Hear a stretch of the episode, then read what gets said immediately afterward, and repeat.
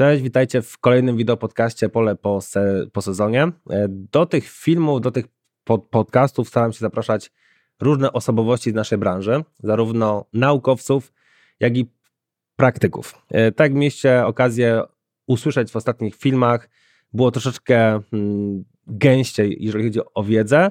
Dzisiaj będzie na pewno również e, dużo informacji praktycznych, ale moim gościem będzie youtuber, osoba znana ze, ze środowiska so, so, social mediów, Mateusz Cisłak, czyli Wember. I z Mateuszem będę roz, rozmawiał na tematy, jak prowadzić swoje gospodarstwo oraz na inne związane z jego osobą, e, a myślę, że Mateusza powinniście kojarzyć całkiem dobrze. Pamiętajcie o tym, że jest na dole suwak, na którym właśnie możecie przesuwać e, się pomiędzy różnymi rozdziałami tego naszego filmu. E, co więcej, również zachęcam Was, żeby pisać w komentarzach pytania do Mateusza i propozycje swoich gości. Za wszystkie dotychczasowe dziękuję. E, wiedzcie, że staramy się zaprosić tych gości, o których wspominaliście i mam nadzieję, że jeszcze w tym sezonie się z nimi zobaczycie. Zaczynamy. Cześć Mateusz. Witam serdecznie. Dzięki, że przyjechałeś dzisiaj e, i że możemy porozmawiać e, na temat Twojej pracy, Twojego gospodarstwa, ale też Twojej praktyki, jeżeli chodzi właśnie o tą internetową stronę w rolnictwie. Powiedz mi tak na rozgrzewkę, mm, niektórym osobom zadaję to pytanie, czego ostatnio słuchałeś no ja w sumie, jeśli chodzi o podcasty, to tak naprawdę słucham tylko jednego podcastu. Tak, nie jest to w ogóle związane nic z rolnictwem. Akurat jest to, nie wiem, może każesz Remigiusz Maciaszek, Borys mm -hmm. Śpiewak. Nie? To jest taki trochę filmowo, serialowo, technologiczny podcast. Tak na rozluźnienie po prostu w trakcie pracy, jak wiadomo już radio się znudzi, no to coś tak, żeby było innego oprócz rolnictwa, no bo nie tylko rolnictwem się żyje, nie? No oczywiście, ale to słuchasz, rozumiem, w trakcie wykonywania jakiejś tak, czynności, tak? tak no bo jak gdzieś tam do Poznania jadę, też sobie w samochodzie puszczę, więc... Mhm. A muzycznie? muzycznie, no to podcasty mówisz muzycznie? Znaczy muzyczkę, muzyczkę, czyli nie, jaką, jakie, jakie co, muzyki, co, co coś, coś, ciekawego, okej. Okay. Na Spotify jakieś playlisty i po prostu... Umilasz sobie czas. Umilam sobie czas, tak. Okej, okay. powiedz mi, jesteś dosyć młodym rolnikiem. E, kojarzę cię, jak byłeś bodajże w technikum, czy miałeś tam tych lat kilkanaście, dzisiaj już masz troszeczkę więcej. E, powiedz mi mm, coś więcej na temat gospodarstwa, w którym pracujesz, czyli swojego gospodarstwa. No gospodarstwo prowadzę razem z rodzicami. W sumie tak Mamy produkcję roślinną, zwierzęcą, lochy w cyklu zamkniętym. Aktualnie jest tutaj pytanie, co zrobić z tymi lochami dalej, bo wiadomo, sytuacja jest jaka jest na rynku. Pewnie trzeba zostanie, ale myślę, żeby przejść na cykl otwarty może. Na uprawy to od 5 lat można powiedzieć, że prowadzę w 100% sam. Także już tam wiadomo, rodzice coś tam podpowiedzą i tak dalej, ale generalnie już raczej tym sam się zajmuję. A dużo masz tych y, upraw i, hektarów do oporządzenia? Są aktualnie buraki cukrowe od 3 lat, także w sumie buraków się dopiero uczę. Rzepak, pszenica, jęczmień, kukurydza, tak już raczej z niej też zejdę. To sobie pogadamy dzisiaj, bo to jest ciekawy no, temat. kukurydza jest też ciekawym tematem. A łącznie, tak areowo? No 150 jest 150. teraz. No to całkiem sporo, jak na jedną osobę, jeżeli no, chodzi o te po polowe prace. Trochę jest co robić. Mam też dobrego kolegę, który mi też pomaga w sezonie, także Jakoś, jakoś to idzie. Okej, okay, warto, war, warto się trzymać razem. Powiedz mi, a w jakim systemie uprawy? Bo na Twoim kanale można zobaczyć i posłuchać, że mówisz zarówno o orce, jak i bez orce. Trochę o, o striptilu było kiedyś. W jakim znaczy, systemie ja uprawy? preferuję uprawę mieszaną, czyli pod rzepak w sumie już próbowałem striptila, próbowałem bezorkowo po głęboszu, y, po kultywatorze trzybalkowym, no jednak to najlepiej chodzi po orce, z tego względu, że wyrzuca się świeżą glebę, świeżą wilgoć z gleby, po odwróceniu, no i zaraz za, za pługiem ciągnik z siewnikiem jedzie, nie? więc też, też na pewno, no lepiej to wychodzi po prostu ze wschodami, nie? Mhm, Okej, okay. wiesz na temat właśnie orka czy bez orka, to w drugiej części e, podcastu trochę bardziej cię pociągnę za język, bo to jest e, chociażby temat, który bardzo mocno wałkowałem ostatnio w dwóch ostatnich filmach z panem profesorem Tomaszem Piechotą i tam dużo ciekawych informacji na ten temat było. Ciekawy jestem z twoich też e, spostrzeżeń jako młodego rolnika, ale powiedz mi... Mm, ja wiem skąd jesteś, skąd przyjechałeś, a ja byś mógł też powiedzieć naszym widzom, z jakiego właśnie rejonu i przede wszystkim na, na jakich glebach pracujesz, bo każda gleby troszeczkę inaczej jednak trzeba, trzeba do nich podejść. No dokładnie. Ja jestem z rejonu Kasku Pomorskiego, powiat Żnin, gmina Janowiec dokładniej i no gleby są od klasy, głównie trzecia, czwarta klasa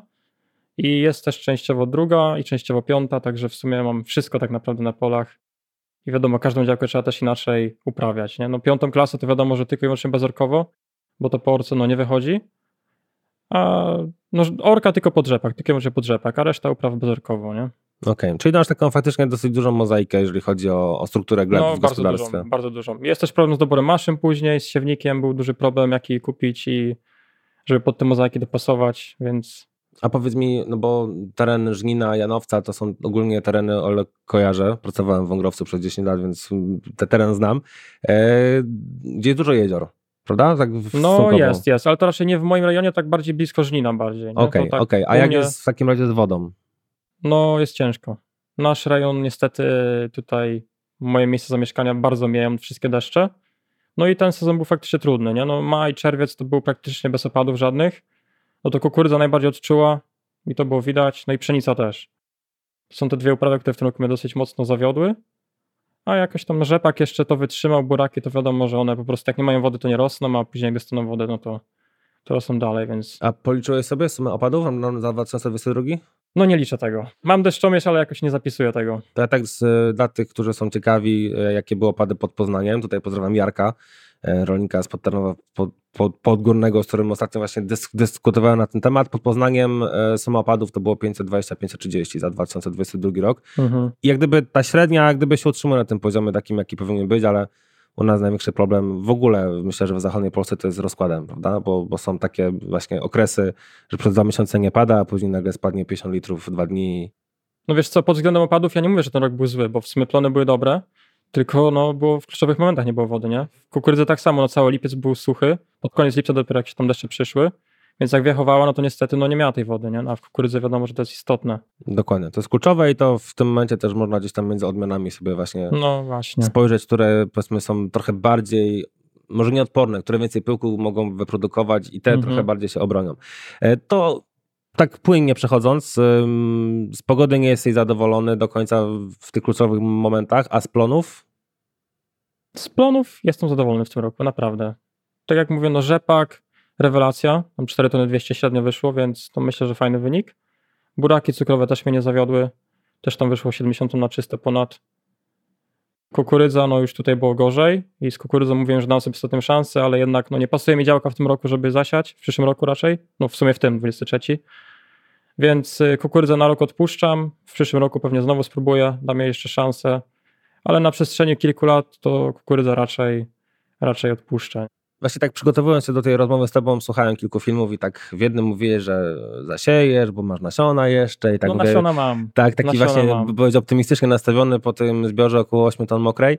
E, Później, że, że jednak nie, tak się sam zastanawiałem, bo kukurydza, znaczy w- w- raz, że boom na kukurydzę w ostatnich dwóch, trzech latach był jeszcze większy niż wcześniej, bo, bo prawie po 2 miliony podeszliśmy.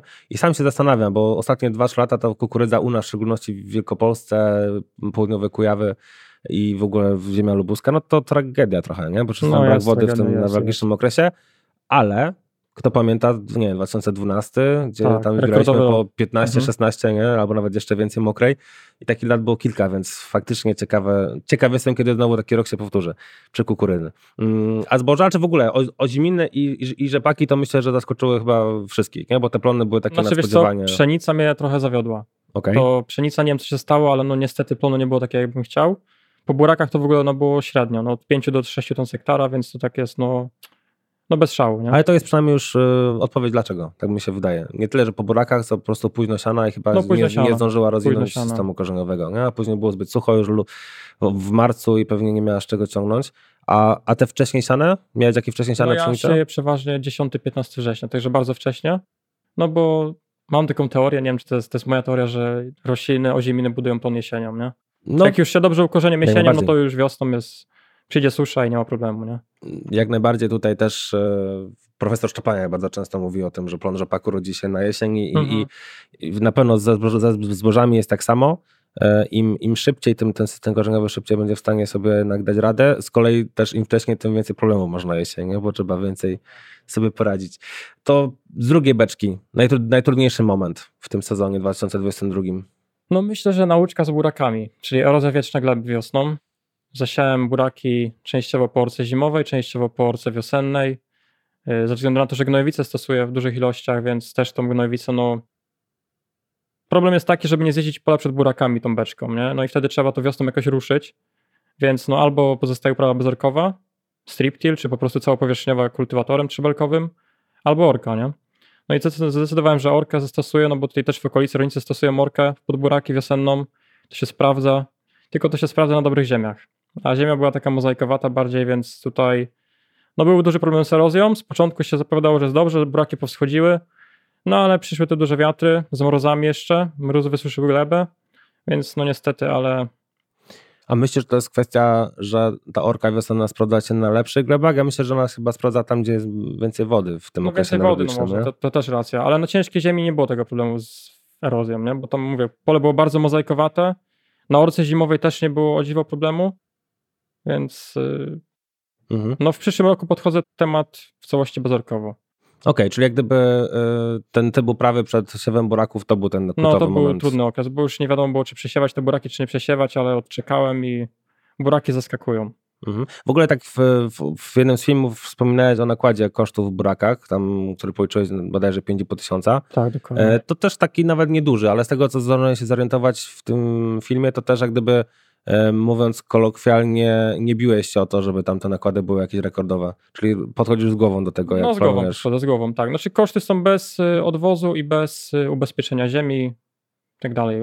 No wszystkich tam takich kosztów, y, tylko jest nawożenie, paliwo, kopanie, i no opryski wiadomo i też takie Nawozy, tam, prace tak polowe po prostu. Okej, okay, ale tego czego nie policzyłeś to też nie byłoby jakieś tam, nie wiem, to by nie było plus 2000 więcej, nie, nie, tylko tam, tam granica kilka złotych. Tak, tak, tak, tak. Okej. Okay. Mm, a powiedz mi, jeżeli chodzi o opłacalność, bo to jest zawsze taki temat, mhm. który wszystkich interesuje i się nie dziwię, no bo każdy z nas lubi liczyć, e, umie liczyć i albo przynajmniej chciałby um, umieć liczyć. E, powiedz mi, która uprawa u ciebie była najbardziej dochodowa? Wszczelam, że buraki albo rzepak, ale... No buraki przez 3 lata. Niby tam niektórzy narzekali na buraki cukrowe wcześniej, że cena nie jest niska, ale tak naprawdę cena rzepaku też była wtedy niska. Bo cena rzepaku jest od ilu? Od roku, od półtorej roku wysoka.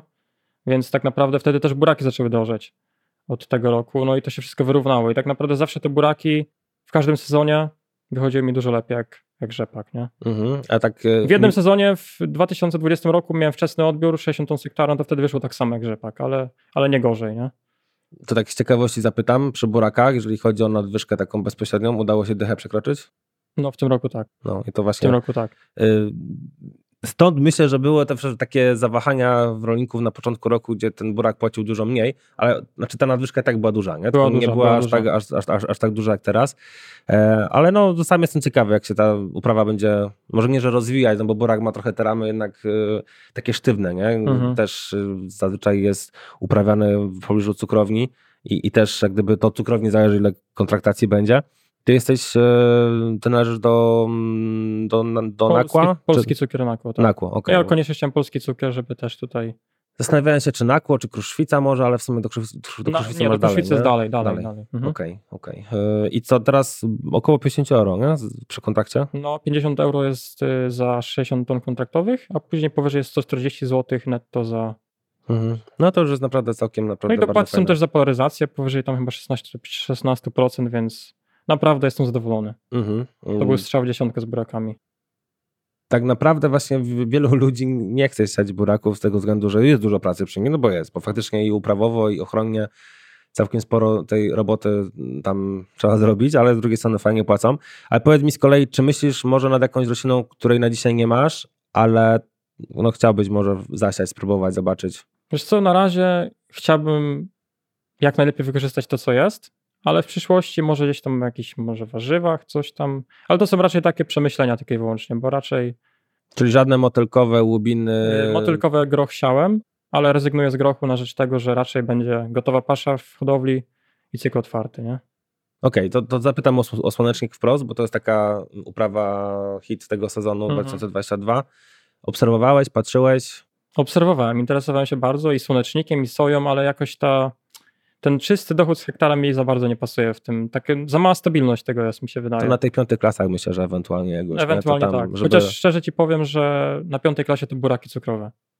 Mijam siane i to naprawdę najlepiej. Buraki okay, cukrowe albo rzepak. Taka czysta piątka? Czy to jednak była mozaika? No, czysta piątka. Czysta piątka. No okej, okay, no widzisz, to, to z kolei musi być piąta klasa w dobrej kulturze, nie? Bo, bo by była też nie do końca dobrej, to podejrzewam, że te buraki też by średnio wyszły. No rzepak fajnie wyjdzie, tylko musi być gęsto zasiany i najlepiej populacyjna odmiana, nie? To wtedy naprawdę na piątej klasie to nie są rekordy, nie? Ale to jest tak, że jeśli chodzi o zysk z hektara, to wyjdzie to najkorzystniej. Uprawa bezorkowa czy orkowa? Wiem, że jesteś zwolennikiem uprawy mieszanej. Mm, ale powiedz mi, jakie masz spostrzeżenia, może najpierw tak od tej najbardziej popularnej obecnie, czyli uprawy pasowej, e, bo siałeś rzepak, tak? Siałeś jeszcze tak. jakieś uprawy? W nie, tylko rzepak w 2019 roku. Okej. Okay. I co, było tak słabo, że później już nie chciałeś, czy, czy, czy, czy, czy Wiesz dlaczego? co, zraziłem się trochę też do siewnika, bo próba kręcona wyszła kompletnie źle. Zakładałem 40 roślin na metrze, wyszło 60 roślin na metrze. No i to była wina aparatu wysiewiącego siewnika. E, a poza tym w sumie no, plon był taki sam dokładnie taki sam jak w uprawie orkowej, więc no koszt zakupu maszyny w ogóle odpadł dla mnie i koszt najmowania usługi tak samo no nieopłacalny jest dla mnie, nie? Więc y, z pasową uprawą myślę o burakach cukrowych. Co z tym zrobić, bo to jest też ciekawy temat bardzo. No też cukrownie dosyć mocno chyba w tym kierunku też dążą, nie? Podpowiadają, jeżeli no, chodzi o pasówkę. Tak, tak, tak. No to jest zalecana technologia też teraz. Ze względu na tę właśnie pogodę, która teraz jest, że są problemy z erozją. W ogóle uprawa pasowa myślę, że na takich glebach słabszych jest ciekawym tematem. Ja przynajmniej patrzę y, dosyć pozytywnie i, i z takim zainteresowaniem w temat striptila. I też dużo na kanale jest takich filmów z uprawy pasowej, bo, no bo wielu gospodarzy z wielu rejonów jednak potrafił fajnie udowodnić, że jest to coś, coś dobrego, w szczególności tam, gdzie mamy jakieś problemy z wodą, ale nie tylko, też w kontekście tego życia biologicznego. Ale, ale okej, okay. a jeżeli chodzi o bezorkę taką ty, ty, typową, to co? To taki bardziej nautilisia bezpośredni? Nie, czy... nie, to właśnie całopowierzchniowa, głęboka, okay. kultywatorem trzybelkowym, nie? To okay. tak, no taka myślę, że jest najbardziej optymalna technologia, szczególnie, że maszynę mam, więc y, a striptil mi się bardzo podoba w rzepaku i w burakach cukrowych, ale tak w zbożach raczej niekoniecznie do mnie, do mnie to przemawia.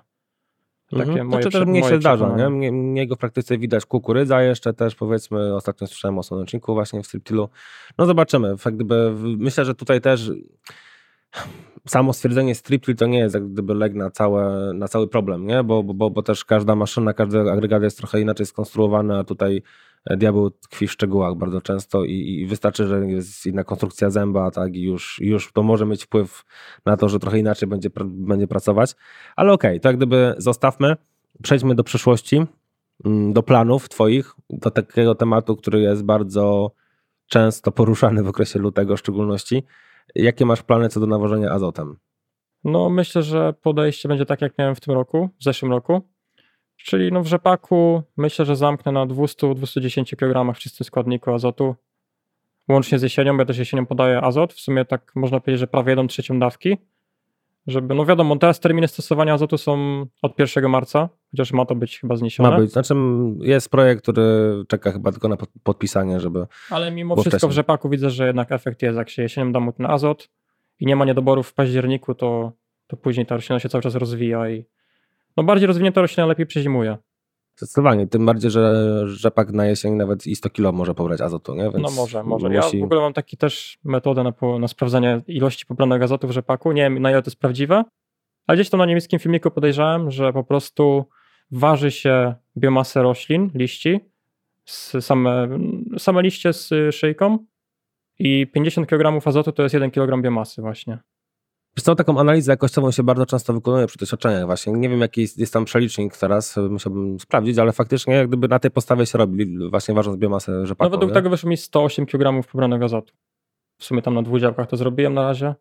Tych później sianych, te wcześniejsze jeszcze muszę zrobić, ale zobaczymy jak to tam Okej, okay, czyli y, łącznie 200-210 to i tak jest dużo, myślę, ale to. No jest dużo. Mm, przynajmniej, że tak powiem, dasz dużo po drzepach, zostanie trochę na pozostałe rośliny uprawne, y, jak gdyby w, podozmianie, tak? Ale w jakiej formie?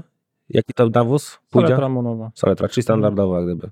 Znaczy wiosną, wiosną wiadomo, że jest to obniżone o ilość podanego jesieniem azotu, czyli 60 kg około, więc to zostaje mi wiosną 150 do zastosowania azotu, nie? Mhm. I, I rozumiem, że w, klasycznie dwie dawki, odstęp no, gdzieś tam dwóch, trzech tygodni. dawka standardowo 100 kg w czystym składniku, a druga dawka na podstawie zdjęć satelitarnych według biomasy roślin zmienną dawką. Okej, okay. no czyli fajnie, korzystasz z nowych technologii, to też e, to też jest duży plus taki na dzisiaj, nie? Bo mhm. wtedy możesz sobie wyliczyć precyzyjnie, czy tam dać tyle, czy tyle. A zboża bardzo podobny układ? No w zbożach 180 kg. 100, ale też saletra. 170 kg. Okay, ale też, też, też saletra, też saletra. Mhm.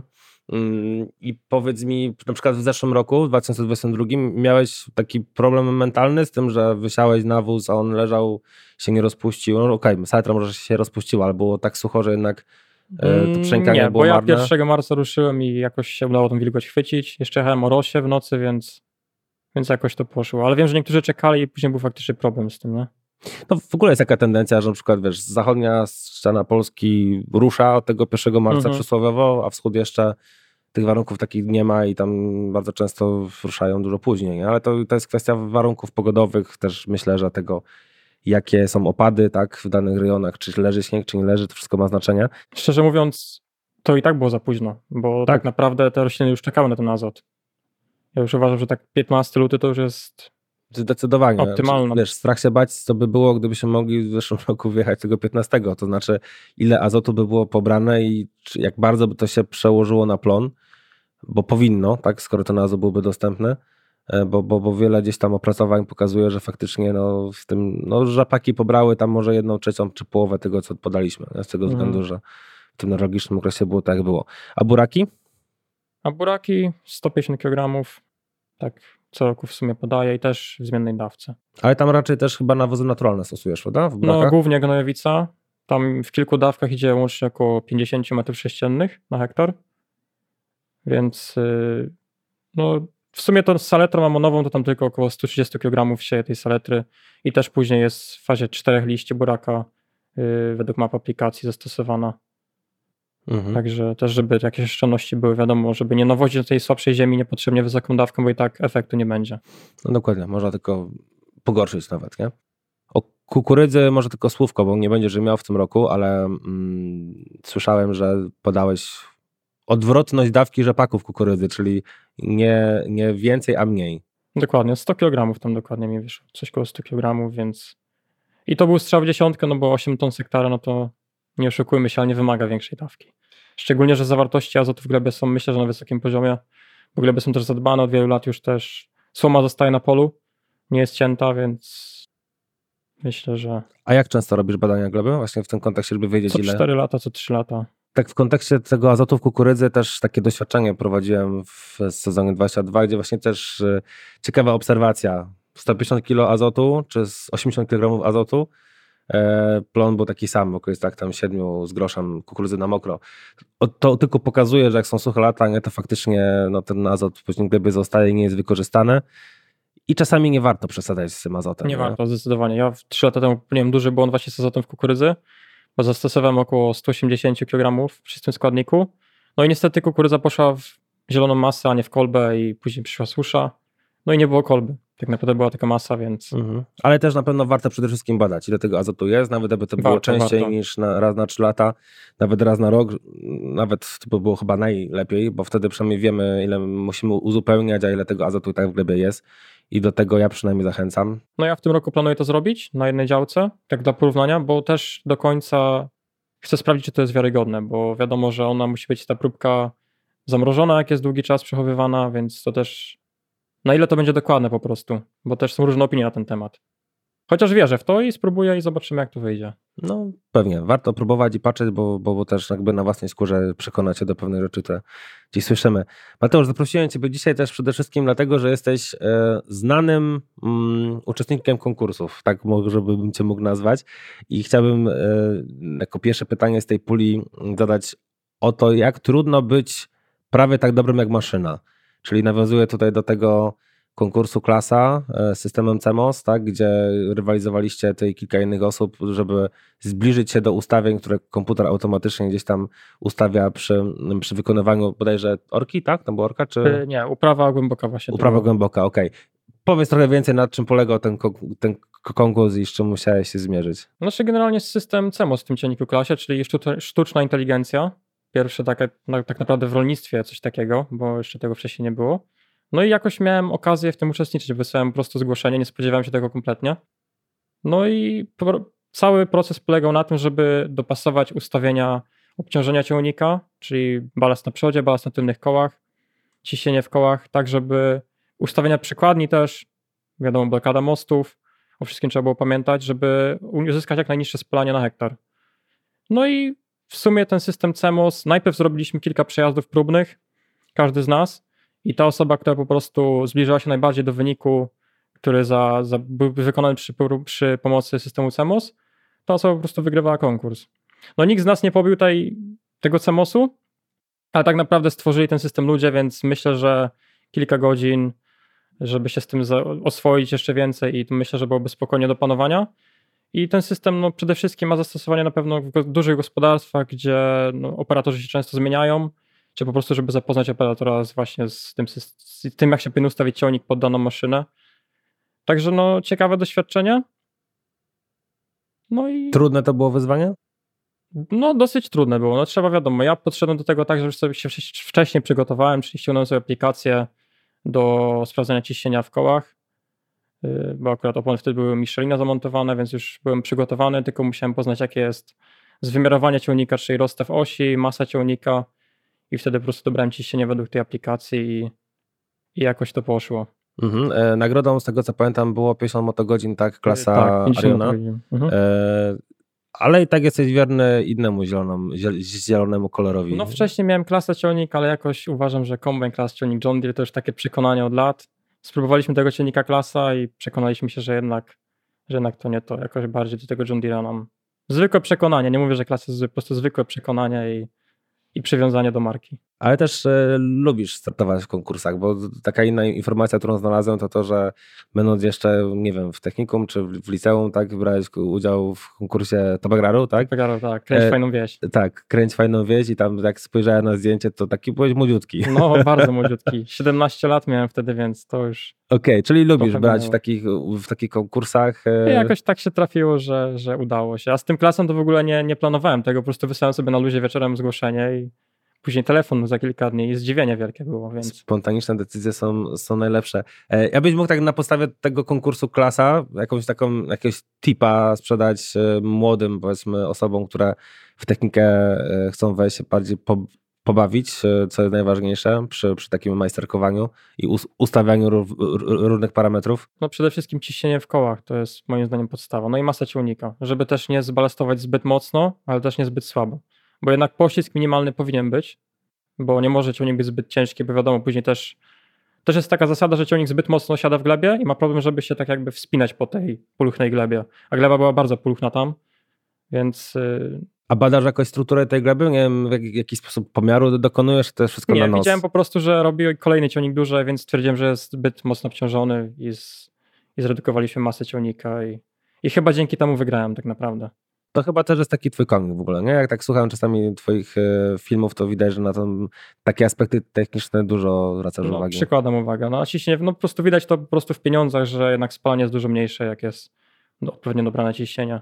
Mhm. No, no to... i w sumie też nie po to się kupuje opony niskociśnieniowe, które są dużo droższe, żeby z tego nie korzystać. No pewnie, pewnie. A powiedz, to tak e, jakieś twoje rekordy co do spalania, takie rekordy minimalne, nie wiem, dla orki, dla jakiegoś takiego normalnego przejazdu opryskiwaczem, Wiesz co, to wszystko zależy tak naprawdę od maszyny, od pola, od gleby. Jest dużo zmiennych się składa, ale przy, przy na przykład talerzowaniu katrosem, no to myślę, że tam zszedłem do 5,5 litra na hektar po, po żniwnej uprawy. To nie jest, wiem, że można mniej to zrobić, ale musi być szersza maszyna też i wiadomo, większa działka. Ale sobie to liczysz? Gdzieś tam liczę, bardzo mocno liczę okay. koszty, bardzo i staram się je w każdym aspekcie ograniczać, jeśli się da.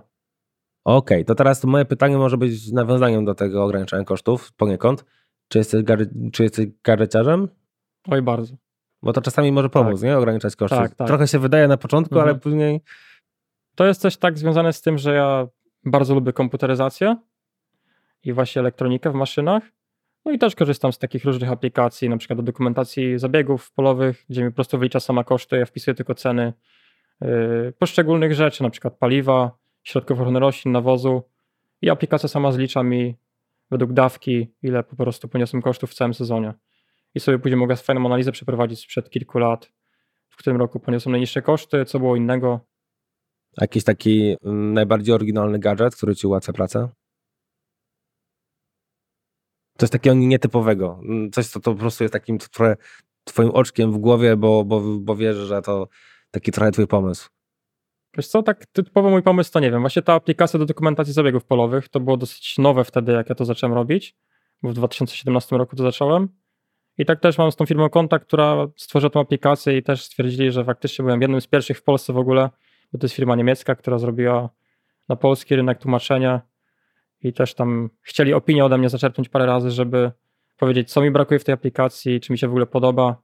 Więc to tak myślę, że, że to najbardziej jest takie moje to liczenie mhm. kosztów, tak, to co najbardziej lubię robić. A powiedz mi, a systemy do, do mapowania pól, yy, korzystasz mocno z tego, czy raczej masz usług, usługowe siewy? Jeszcze nie, ale planuję w tym roku, bo kombajn jest dosyć stary, z 2007 roku klasa, ale planuję w tym roku założyć mu właśnie monitor plonu, żeby też ocenić, czy na przykład yy, jaka odmiana się najlepiej sprawdzi, czy jakie nawożenia, bo to jest chyba najlepsza metoda, żeby sprawdzić plon, żeby właśnie na tej mapce się wyświetliło i później możemy zrobić analizę tego wszystkiego, z poziomu aplikacji. Tak, jak jeszcze to się sparuje też później jak gdyby z siewem, z gęstością właśnie siewu, to można fajne, fajne rzeczy dojrzeć, nie? Bo, no gęstość bo... siewu jest, no w kukurydzy najbardziej jest istotna chyba mi się wydaje. W burakach cykrowych próbowałem, ale to raczej nie ma, nie ma mm, znaczenia. No nie, bo buraki jednak są płaską no, oprawą. Ra, raczej tak, mhm. raczej tak. No i w pszenicy ma to też duże znaczenie. Też w pszenicy stosuję zmienny wysiew w ogóle na podstawie tych map aplikacji. Ja to robię. To jest wtedy tworzy się historyczna mapa biomasy. Na przestrzeni 15 lat to jest bodajże tworzone i wtedy jest ten potencjał pola lepiej wykorzystany. Tak mi się przynajmniej wydaje. No i oszczędności na materiale siewnym. Ja zawsze podchodzę z dużym szacunkiem do takiego podejścia i do analizy, bo to faktycznie z jednej strony potrzeba trochę czasu na to, żeby, żeby te wszystkie gdyby narzędzia zgrać. Dwa, żeby je przeanalizować jeszcze później, wyciągnąć wnioski. Z drugiej strony powiedz z twojej perspektywy, młodego rolnika na dzisiaj, co jest największym problemem w rolnictwie? Szczerze mówiąc, to chyba nadmierna biurokracja. Ale to dotyczy, to, dotyczy, to dotyczy każdej branży, więc tutaj nie ma co narzekać na ten temat. Yy, no i też myślę, że niekontrolowany, to, to co mnie najbardziej irytuje osobiście, to niekontrolowany napływ, wiadomo, zbóż z różnych części świata do Polski, gdzie często są te substancje czynne u nas niedostępne już, yy, nam się tego nie każe robić, a na naszych stołach niestety pewnie jemy produkty, które są pryskane tym, co już jest niedozwolone w Europie od wielu lat. Czyli chory rynek no, importu trochę. Takie nie? trochę nie do mhm. końca jest to kontrolowane moim zdaniem i to tak fajnie by było zjeść to, co my produkujemy, bo uważam, że w Polsce żywność jest naprawdę wysokiej jakości produkowana. No i dobrze by było to docenić po prostu. No trochę jest niefajne to, co widzimy ostatnio. W, no faktycznie, że przyjeżdża zboże czy rzepak dużo tańszy, tak, ale zupełnie inaczej produkowane. A nas się każe tym, że mamy coraz mniej jak gdyby możliwości do ochrony i tak dalej. E, powiedz Mateuszu, Mówiłeś, że od 8 lat jesteś aktywny na, jak gdyby w social mediach, e, również na YouTubie, mm, ale nie jesteś też jakąś taką osobą, która by bardzo często wrzucała filmy. Tak sobie policzyłem, to tak publikujesz tam między 12 a 20 filmów rocznie. No, bardzo rzadko. E, ale z kolei fajne są te filmy jakościowo, bo mm, dobrze się ciebie słucha, ale co więcej, dobrze się ogląda twoje filmy. Dużo siedzisz nad montażem? No, przeważnie późnym wieczorem, tam do drugiej w nocy czasami mi zejdzie. No tak jeden film to jest myślę, że 4-5 godzin montażu, łącznie ze zgraniem materiału i później obejrzeniem tego, czy wszystko jest ok, czy jeszcze jakieś cięcie. Panie Tomku, to dużo czy mało? Tutaj pytał naszego montażysta. A ile minut ma materiał?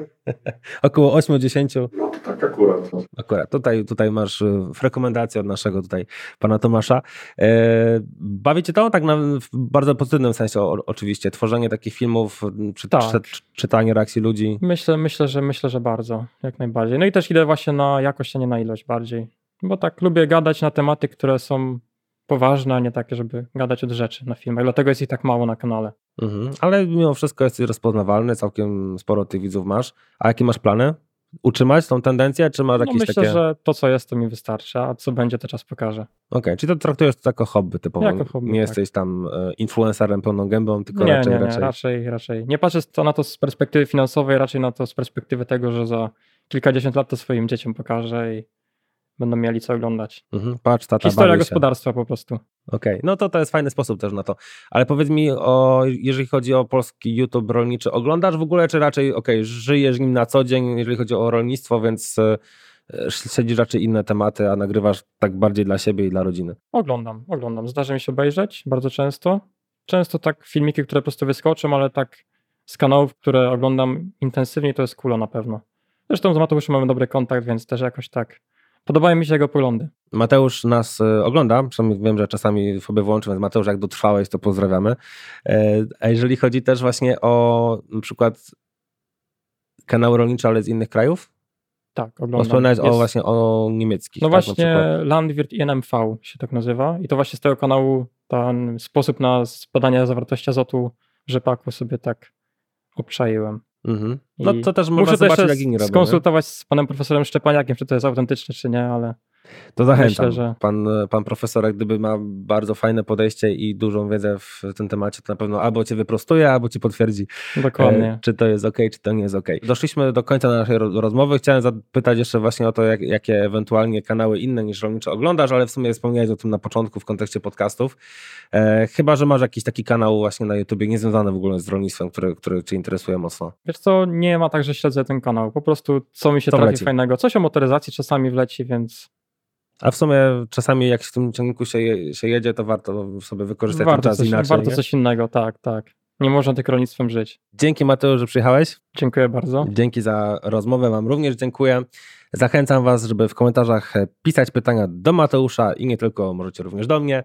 E, Zachęcam również, żeby pisać propozycje Waszych gości. Tak jak wspomniałem na początku, pracujemy nad tym, aby te propozycje, które były już pisane, zre- zrealizowały się w 2023 roku. E, Przypominam też, że możecie nas posłuchać nie tylko na YouTubie, nie tylko na Spotify'u, ale również na innych streamingach podcastowych, takich jak Google Podcast czy Apple Podcast.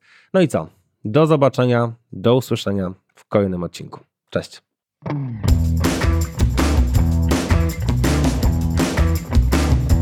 Patronem wideo podcastu Epole po sezonie jest Corteva AgriScience.